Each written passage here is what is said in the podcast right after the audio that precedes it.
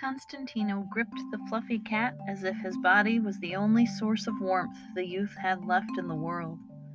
The dusty, drafty hut felt empty without his father.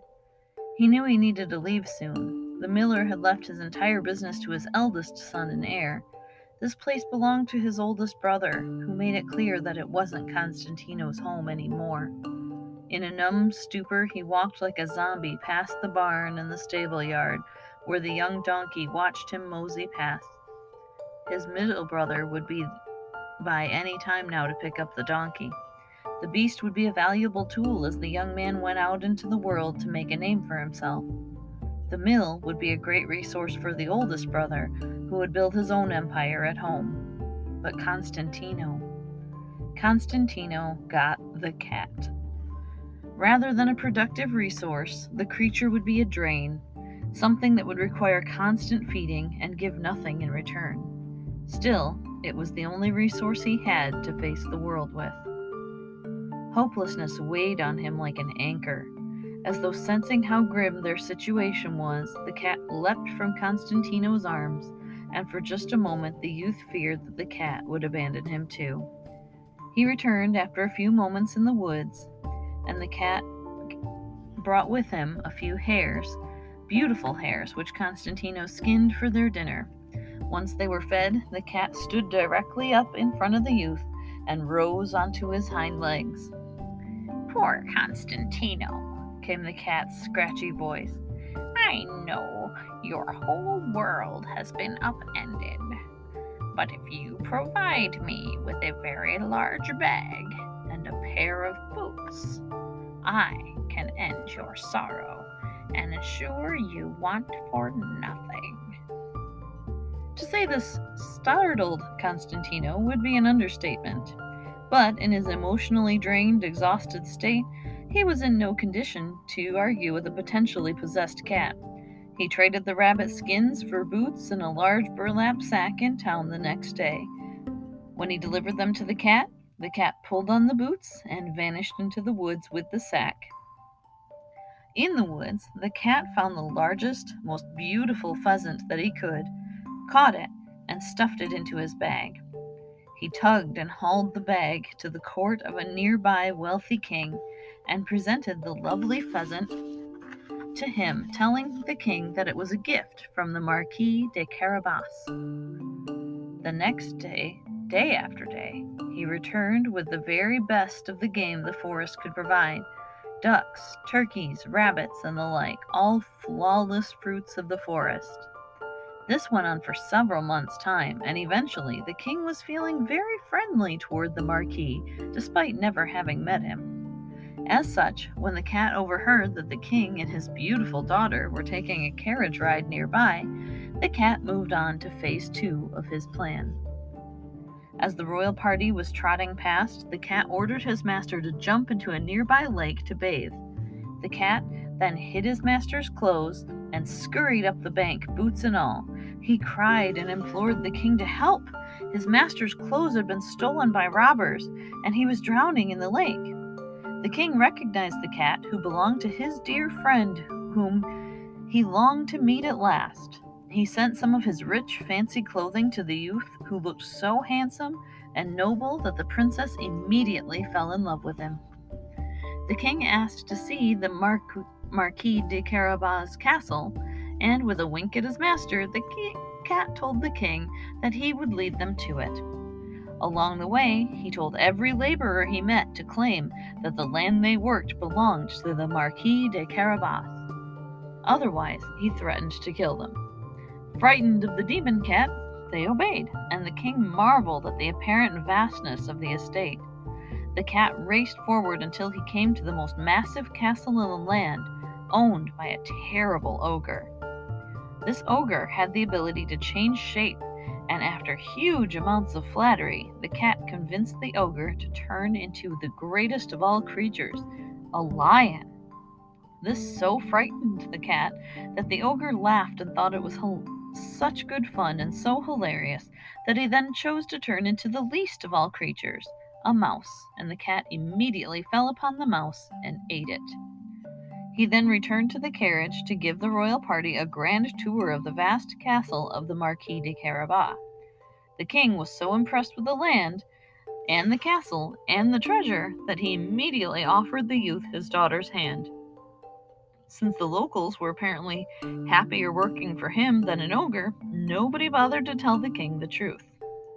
Unfortunately, when one doesn't earn the good things that come to them, they are often not as grateful as they ought to be. Despite the fact that Constantino told the cat that he was so grateful that when he died he would have him embalmed and put in a golden coffin in his room, the cat's instincts told him that this might not be altogether true. To confirm his suspicions, the cat feigned his own death. When the princess found him, still and unresponsive one morning, she called to her husband to ask what to do. To the cat's horror, Constantina replied that she should grab the cat by one leg and toss him out the window. The cat stood up and placed a curse on everything the youth had gained by the cat's labor. One can only assume that the sight of a talking cat required an explanation from Constantino to his spouse and everything in his life seemed to collapse from that moment forward. Puss in Boots is number 545 in the ATU, the Aarne Thompson Uther Tale Type Index, specifically 545b, Cat as Helper, in the Animal as Helper category. In some versions, it is the mother who passes away at the beginning rather than the father, but it doesn't really change the tale, and in most versions, it is the father. In some versions, the cat is female and actually a fairy in cat form. She bestows her blessings on Constantino because she is in love with him, which makes his later betrayal all the worse. Part of why the cat needs the boots is because shoes were a luxury, so for a man to be so wealthy that even his cat had boots to wear meant that he was really something impressive. It plays into the greater message of the story that people will treat and value you very differently based on their perception of your wealth and social position rather than your actual value as a person. Right or wrong, like it or not, it's a fact that people will often treat a beautiful or wealthy person with much more respect than a plain person with equal or greater value. Thank you for tuning in today. It is always a pleasure to talk to you. If you like the show and you want to support it, share it with your friends or click the support link in the show notes. I will not judge your value based on your physical appearance because obviously I can't see you. but uh, the fact that you tune in every week means that regardless of what you look like, you're of great value to me.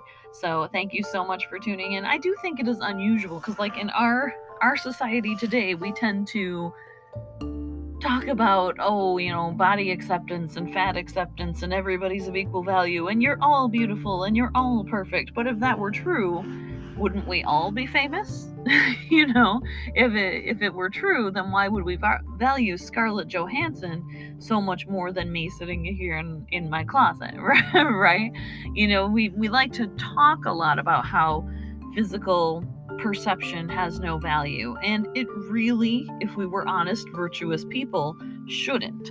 But the fact of the matter is, and I think that's kind of the point of this story in particular, is that while it is wrong and while it shouldn't be true, the fact of the matter is you need to be prepared for the world to treat you differently based on your appearance, based on your clothes, based on how you groom yourself it may be wrong. I mean, you you may be a multimillionaire dressed like a hobo and nobody around you would guess they'd think you're a hobo and not a multimillionaire. You could be, you know, a very upright, righteous, moral person, but if you dress a certain way, people will assume that you are not. It is you know, right or wrong, the way society works is to classify people based on their appearance, and it has been for a long time. The Puss in Boots was written in the year 1550, as far as our earliest recording, and already people were heavily treated very differently, I guess is what I want to say, based on the perception of their value, which was based on largely what they looked like. So while it is wrong, and you know, they, they tell us all the time, never judge a book by its cover, I think the point of this story is not to comment on the morality of judging a book by its cover because of course it's immoral and of course it's inaccurate. But the point of the story is to prepare you that it's going to happen to you whether it's correct or moral or not. This is how the world is going to treat you. And pretending that that's not how the world is doesn't make the world what you pretend it to be.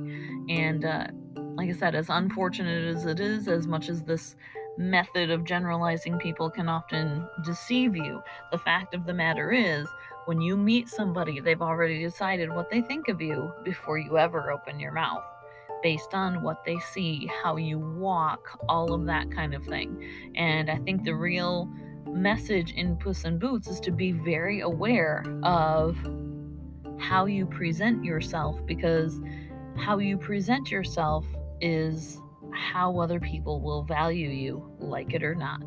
Again, thanks so much for tuning in. It's always a pleasure to get to have the opportunity to talk to you when I post these episodes. And as always, you can engage with me on Facebook or my email, and I would love to hear back from you. Oh, also the WordPress webpage, I'm on there a couple times a week as well. I would love to hear more about what you think. What are some times where someone has had the wrong impression of you based on what they could see you present to them rather than based on the truth. Have a beautiful day.